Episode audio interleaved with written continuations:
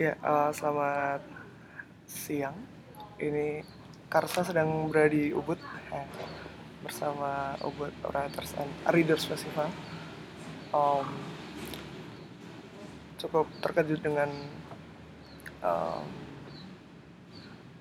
karena tidak biasanya tidak se seperti ini. Jadi misal dan satu orang atau yang uh, kayak saja, tapi ternyata uh, berbarengan Karsa berterima kasih uh, tersanjung dengan sambutannya. Um, jadi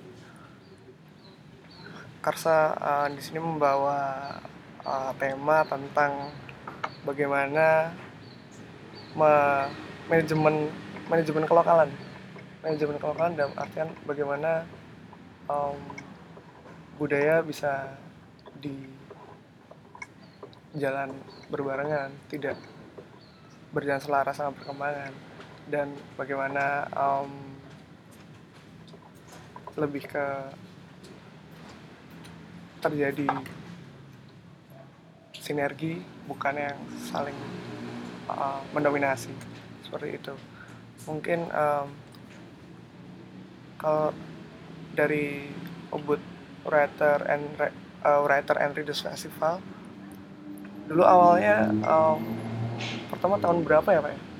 2004. 2004. Uh, dulu awalnya um, dibuat uh, dengan dari ide apa atau um, nah, itu itu bermula dari uh, saya dan istri, kebetulan istri menuliskan Janet Denif dia menulis dan dia di bukunya di launching di Melbourne. Ya. Nah itu dari dari sana kita itu mendapat ide dan kebetulan kita itu butuh sekali bagaimana merecovery Bali ya. dari pasca bom Bali pertama ya, itu. Ya. Sehingga kita punya ide, kita mau meminjam senjatanya penulis itu uh. untuk membawa Bali itu bangkit kembali khususnya dalam dunia pariwisata karena kami itu uh, bergerak dalam industri pariwisata sehingga kami memang betul terpuruk pada saat itu sehingga ya inilah uh, uh, kira-kira yang bisa akan membantu menyehatkan pariwisata kita di Ubud, di Gianyar, Bali dan sekarang Indonesia itulah yeah. itulah kontribusi dan awalnya daripada ide terbentuknya Ubud Writer Festival itu. Oh, Untuk tahun 2019 itu uh, penyelenggaraan ke berapa? 19 ini yang ke 16. 16 ya. Uh um, ada tema per, per tahunnya pak ya? Ya tiap tahun ada tema-tema. Biasanya temanya itu diambil dari um, concern saat itu atau memang um, tahun pertama akan ini, kedua ini tema lanjut atau tema itu biasanya kita pilih, kita remuk-remuk dengan teman-teman, dengan uh, ya orang-orang yang memiliki pandangan ke depan seperti budayawan yang ada di ya sekitar kita dan teman-teman itu sehingga muncullah ide ini apakah ini bagus untuk kondisi pada saat ini ya. sehingga itu kita munculkan. Siap. Kalau untuk 2019 ada temanya? Temanya tentang karma, ah. karma pala. Ya. Itu sesuatu yang sifatnya sudah universal kan. Ya. Kalau hmm. kata karma itu kan tidak ada dalam kamus yang lain, Benar. cuman benar ya inilah ya, kita angkat ke universalan nanti hmm. untuk kita bisa paham ya. kalau istilahnya untuk nandurin karangawak ya. itu temanya juga hmm. uh, salah satu tema dari Wood Writer dulu itu arti nandurin karangawak itu adalah mengisi diri sendiri dengan mengisi diri uh, pengetahuan gitu. um, untuk proses untuk ke tema ini. Uh, apa saja concern yang uh, dijadikan um, latar belakang untuk adanya tema ini? Latar belakangnya tentunya tadi kan dari perjalanan manusia itu ya. sebenarnya selalu ada dua hal yang yang bertentangan kontradiktif. Dan di sinilah nanti letak daripada uh, kematangan kita sendiri. Jalan mana yang kita pilih. Ya kalau jalan ini berisiko untuk tidak memberikan suatu kontribusi kehidupan yang baik kenapa kita harus memilih ini kalau ini misalnya memberikan uh, suatu kehidupan yang lebih baik mungkin ini lebih baik gitu. di sinilah letaknya uh, kita mempelajari antara yang dua itu yang berlawanan yang disebut dengan kalau istilahnya di Bali itu namanya Ruo Benendo. Ini salah satu juga tema dari Writer Festival Ruo Benenda. Sesuatu yang bertentangan itu, tapi itu kita bandingkan. Ya. Karena artian perbandingan itu adalah mencari kesamaan-samaan ya. untuk kita itu mendapatkan sesuatu yang baik untuk kita telah dan kita uh, berikan pada orang lain ya. dan kita untuk amalkan kepada orang lain pada alam dan juga kepada keyakinan kita itu iya. Trihita karena juga salah satu dari tema kita tahun-tahun lalu ah. Trihita karena itu itu yang kita pilih kenapa kita milih ini gitu. Iya, iya. menarik tentang um, kontribusi lebih baik untuk um, diri sendiri untuk alam dan uh, komunitas besar dan sekitar kalau dari pandangan Ubud Writer Ubud Writer and Reader Festival sebenarnya um, ideal life seperti apa yang um, jadi jadi um, aimnya Ubud Writer Reader? Tujuan utama maksudnya yeah. itu. Tujuan utamanya itu sekarang itu Ubud Writer itu memiliki suatu multiple effects baik di bidang ekonomi, budaya, sastra, pariwisata itu itu itu menjadi suatu uh, acuan kita kenapa kita itu tentunya dari kita untuk kita karena kalau kita sendiri nggak bisa melaksanakan itu tanpa bantuan dari orang lain misalnya sponsor pemerintah masyarakat sekitar dan komunitas-komunitas sastra atau budaya itulah yang kita ajak untuk ya. membangun uh, dan memberikan pesan kepada masyarakat dunia atau memberikan pesan kepada masyarakat kita untuk bagaimana kita itu bisa hidup berbudaya dengan baik ya. dan pesan-pesan itu nanti di, di tingkat internasional itu inilah yang menjadi local wisdom kita yang masih hidup berkembang ya. dan akan berlanjut ya. untuk generasi kita nanti ya. menjadi suatu tradisi nanti bahwa uh, kehidupan kita itu dilandasi oleh budaya agama apa pun tentunya itu yang memiliki keluhuran itu itu yang bawa kita ke ke pesan-pesan kita ke, ke dunia internasional nanti jadinya kita itu mendapatkan kesetaraan nanti ya, ya. bahwa mereka yakin keberadaan kita eksistensi kita sebagai ya. bangsa itu memiliki memang memiliki suatu apa dasar-dasar kehidupan keluhuran yang kuat gitu sehingga nantinya mereka itu paham dengan kita dan mereka itu bisa menerima sepenuhnya keberadaan kita bicara tentang eksistensial dan um, luhur tidak banyak tidak banyak generasi kami generasi um, 20-an awal ini mempunyai akses tentang uh, nilai-nilai luhur yang dipunyai oleh Indonesia sebenarnya Pak. Nah itulah sekarang itu uh, saatnya mungkin kita tuh melihat ke dalam ya. diri kita karena kalau kita tidak mengenal diri kita itu kita tidak sayang dengan diri kita apalagi kita akan menyayangi orang lain kan? Tidak mungkin itu karena kita tidak menyayangi diri sendiri.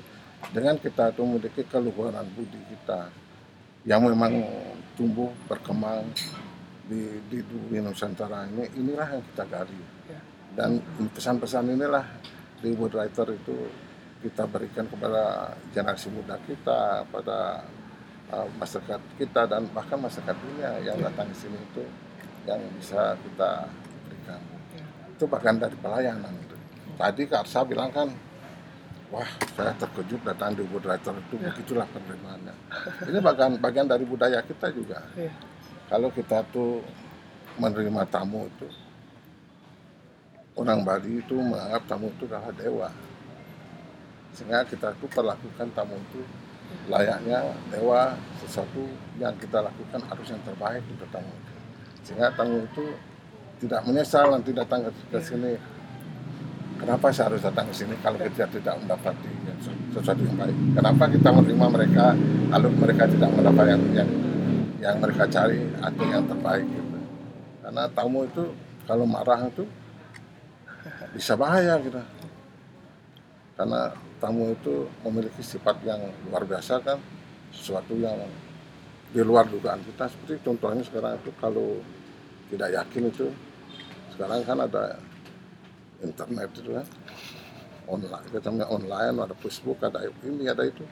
Kalau tamu saya misalnya saya ada layani ke, ke restoran saya itu nanti dalam sekejap mata sudah menjabar ke dunia inilah kalau kemampuan dewa itu sendiri yang di, di, dikelola oleh pan Google itu. Itu realitanya itu. Itu realitanya itu Iya. harus kita pahami itu. Iya, iya, iya. begitulah sifat-sifat itu yang harus uh, di, dimiliki karena ini harus ada perpaduan perpaduan antara teknologi dan keluhuran dari ajaran-ajaran leluhur kita itu kita kembangin itu, itu kita padukan untuk kita tuh bisa apa nah, setara dengan masa lain bahkan lebih unggul mungkin dari mereka itu idealisme kita Iya. dari Writer itu Tujuan yang panjang. Iya panjang sekali Em, satu satu generasi kami tidak memiliki pandangan tentang nilai-nilai tersebut. Yang kedua, bahkan beberapa dari kami pun kami pun bingung bagaimana uh, bisa setiap hari selaras dengan budaya kami, uh, roots kami, tapi juga masih bisa berfungsi di uh, dunia modern dalam artian internet pekerjaan kami yang sekarang tidak memerlukan kantor dan sebagainya. itu tidak menjadi masalah sebenarnya karena orang Bali, orang Jawa dan orang Nusantara itu memiliki suatu pengetahuan yang diajarkan dalam ilmu tantra itu. Ya. Kalau misalnya contoh misalnya eh, kakek anda misalnya dulu pernah belajar tentang ini itu dan sifat pengetahuan itu ya yang diajarkan dan diwariskan ke oleh oleh leluhur kita kepada kita itu tidak akan pernah musnah dan tidak akan pernah hilang dari lingkungan kita dan pengetahuan itu selalu berkembang berkembang dan tidak memiliki batas. Nah, jangan kita se- pesimis ya bahwa kita itu tahu apa-apa. Kalau orang orang Cina itu yang belajar silat ya, yang sudah memiliki dasar-dasar itu mungkin mereka cuma belajar tiga tiga jam sudah cukup. Tapi orang yang tidak punya dasar, mereka tuh belajar bertahun-tahun tidak akan mencapai itu atau mungkin belum saatnya. Kenapa? Karena mereka itu leluhur mereka mungkin tidak berinvestasi dulu. Bahkan leluhur bangsa Indonesia itu kan berinvestasi dulu. Apa yang mereka lakukan pada saat itu, apa yang mereka akan lakukan juga dari investasi mereka saat sekarang, bagaimana nanti yang akan datang itu, itu sudah bisa di- dihitung oleh komputer karena itu Iya, itu itu yang yang keluhuran dari ajaran-ajaran Nusantara itu yang yang harus dikembangkan yang harus dilanjutkan oleh generasi kita. Dan saya yakin masih ada dalam diri diri setiap insan yang ada di Indonesia itu memiliki itu. Cuman sekarang itu di mana itu, kapan itu akan muncul lagi itu dan kita- tentunya kita itu perlu orang-orang yang bijaksana untuk menuntun kita dalam artian kebijaksanaan yang yang sesuai dengan tradisi kita, Iya. budaya kita, dan keyakinan kita. Sehingga sesuatu itu apa yang menjadi ciri khas kita, karakter bangsa ini akan muncul kembali. Oke. Em, lalu tentang me- menjadi global citizen. Kalau di bahasa generasi kami global citizen di mana kami juga eh, berteman dengan eh, pertemanan kami sudah tidak by geografis tapi by eh, account-account, platform dan sebagainya. Artinya kita sudah jadi global citizen. Global citizen. Contohnya ya budaya yang kita miliki itu itu sudah eh, memiliki kekuatan yang beyond dari itu, melampaui itu. Misal contohnya ya yoga Ya, misalnya. Yoga misalnya itu kan sesuatu yang bisa kita eh, dapatkan dari kita itu mempraktekkan filsafat yoga itu sendiri. Ya. Misalnya kalau kita tidak praktek ya kita itu tidak akan mungkin mencapai itu. Sehingga apa yang didapat dari kita me- mempraktekkan misalnya yoga itu, kita itu akan bisa melihat melihat karena dalam dalam ajaran timur itu Ya. filsafat itu yang disebut dengan darsana. Ya. Darsana itu berasal dari kata dras. Dras itu adalah sesuatu yang kita bisa lihat. Dengan kita mempraktekkan yoga misalnya, yang sekarang sudah menjadi oh, ikon dari eh, dunia itu, yang sudah apa namanya digandrungi oleh Ya. dari eh, generasi yang dari apa itu sampai se- sekarang ge- generasi milenial sekarang itu itu sudah mempraktekkan itu dan mereka itu sudah merasakan. Sudah bisa melihat misalnya apa yang bisa diperlihat? Mereka itu masih dengan hatinya misalnya sudah bisa meyakinkan sudah bisa melihat dirinya oh, sekarang merasa lebih baik lebih tenang lebih damai Ya. lebih nyaman itu dulu selalu saya masih hidup dengan perkembangan material saya tidak tahu arah ke mana ya. dan sekarang itu dengan mereka itu berkembang harta itu misalnya sekarang itu mereka menurut saya juga kedua dunia ini akan bisa dipahami antara yang apa yang namanya itu yang nyata dan tidak nyata itu. Yang metafisik dan fisik itu mereka gabung. Inilah bagian dari teknologi itu sekarang itu. Kita harus tidak bisa menolak teknologi itu. Ya. kan kita tuh harus manfaatkan teknologi itu dengan dengan kita memadukan uh, kedudukan daripada ajaran-ajaran Nusantara itu. di pandang, beberapa pandangan ah, generasi kami berpikir bahwa timur itu lebih imaterial pak lebih yang oh, tidak imaterial yang tidak Iya. membutuhkan banyak hal atau oh, bagaimana, memandang tentang ah, kema, ke- pandangan tentang keimaterialan tersebut Imaterial itu karena bangsa Indonesia itu ya Bali, Jawa, Sumatera itu kan orang-orang sakti. Tahu orang-orang sakti artinya sakti dalam bahasa Jawa itu banyak kerja, banyak pengetahuan. Kalau orang sakti itu dalam dia, dia itu punya tangan, tapi dia itu bisa bekerja banyak karena pengetahuan. Dia itu punya mata satu tapi bisa melihat banyak atau jauh itu. Nah, itulah manusia yang sakti itu. Inilah yang diwarisi oleh leluhur kita untuk kita kembangkan dan kita itu bisa menjawab tantangan-tantangan dunia ini yang yang semakin canggih, semakin kompleks. Sebenarnya orang-orang kita sudah memiliki hal itu. Sehingga ya perlulah kita tuh sharing tentang atau ke sana sini untuk bertanya. Kalau kita tidak bertanya, kita akan kehilangan eh, ke, ke kebijaksanaan itu atau keluhuran itu. Filsafat itu kan akan akan kita tidak pahami. Padahal filsafat itu atau pengetahuan itu ada di sekitar kita. kalau tentang uh, peran-peran mungkin uh, mungkin beberapa dari sejarahnya beberapa bangsa mempunyai peran masing-masing seperti dia uh, perkembangan banyak di um, industrial mekanik teknik Indonesia banyak di kesaktian itu tadi kalau Hmm. menurut kalau menurut bapak um, peran peran orang-orang sakti ini di eh, di uh, luar menjadi apa Pak? Saya, saya tadi ya bilang sakti itu bukan bukan orang Ya, yang ya. yang senang menistakan Benar. orang lain atau menjebak orang lain.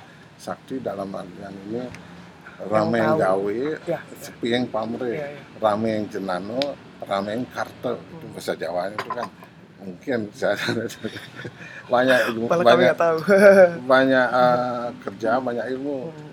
banyak kerja tidak mengharapkan hasil. Ini Ah, inilah ya, ya, ya. eh, yang yang akan kalau orang-orang yang yang ada di sekitar kita itu bisa berbuat itu sesuatu adanya penemuan-penemuan baru misalnya di mana atau atau ide baru itu eh, bisa dikembangkan oleh mereka dan diwaris kepada kita itu akan berlanjut karena saya bilang tadi kan bahwa pengetahuan itu akan berkembang terus menerus dan tanpa ada batas Ya. dan pengetahuan itu tidak akan lari dari kita Ya. karena ini sifatnya uh, apa uh, seperti manusia itu tubuhnya boleh hancur tapi jiwanya itu rohnya itu tetap aja abadi Ya. Inilah yang yang akan berproses tuh yang disebut dengan punarbawa reinkarnasi itu. Inilah yang disebut yang, disebut dengan orang-orang eh, apa spiritual itu dengan eh, evolusi spiritual. Spirit kita tuh terus berkembang berkembang berkembang sampai kita tuh mencapai satu kebebasan. Kebebasan dalam artian kehidupan kita tuh di dunia ini apa yang kita inginkan kita bisa penuhi. Karena itulah yang kita inginkan. Dengan pengetahuan itu tentunya pengetahuan itu kan banyak uh, anunya apa bidang-bidangnya aspek sosialnya. Sosial sosial ini ekonomi ini ini, ini politik apa itu. Nanti bisa lah kita itu menjadi orang dewasa. Ya. dewasa itu tahu artinya dewasa dewasa itulah dewasa. Kita tuh ketika nanti umur umur kita ini an- anda ini itu adalah sudah dimiliki oleh para dewa. Karena pengetahuan dewa itu ada dalam kehidupan kita. Layaknya kita berpikir berbuat berbicara itu seperti dewa. Sehingga kita itu bisa menghargai apa pun yang ada dalam semesta ini. Dari yang kecil sampai yang terbesar kita bisa hargai sehingga karena itu adalah bagian dari kita bagian dari kita dan tidak akan pernah terpisahkan. Itu yang betul yang dengan yang imaterial itu yang bisa hancur yang yang yang material itu yang material itu yang tidak bisa hancur jiwa kita. Jiwa kita itu akan semakin berkembang kita itu akan bisa memahami bahwa yang benar ini inilah karena yang benar ini inilah karena karena kebenaran itu tidak tidak satu satu level itu sampai ada lapis-lapis yang yang tertinggi sehingga kebenaran kita nanti tidak akan sama, sama dengan itu misalnya atau sama dengan mereka misalnya karena pengetahuan kita selevel Mungkin eh, pertanyaan terakhir Pak. Iya, Sudah Sir. 25 menit Pak. oh Pertanyaan terakhir mungkin em, pesan untuk generasi kami mungkin em, di umur 20 20-an awal ini. Ada pesan mungkin? Saya pesan saya seperti mencari air ya. mencari air itu kita tuh harus menggali sumur misalnya. Kalau sumur itu belum keluar air harus digali sedalam mungkin sampai kita tuh mendapatkan airnya. Kalau kita tuh sekarang itu ingin mencari air baru semeter misalnya oh, udah ada airnya kita pindah lagi. Oh kita di ini ada air kita pindah lagi. Nanti kita itu tidak dapat apa itu misalnya eh, kita ingin hidup bahagia begitu itulah sedalam yang kita tuh gali itu sedalam-dalamnya kita gali itu dan pada akhirnya kita tuh akan mencapai puncak. Harus kita tuh berani berbuat eh, yang ya berbuat keras atau apa namanya itu bekerja keras itu sehingga kita tuh dengan adanya hmm, misalnya ajaran-ajaran yang harus kita tuntun dalam bekerja itu ya, ya. eh, kebenaran ya kalau di, di Bali namanya itu kalau di Hindu itu Dharma namanya Hmm. itulah anunya itu dasar kita berpikir kebenaran itu sehingga nanti kita itu akan mencapai puncak Oke, itu terima kasih Pak Ya. sudah uh, melanggan waktu ini untuk Karsa uh, bersama Ubud Writer and Readers Festival.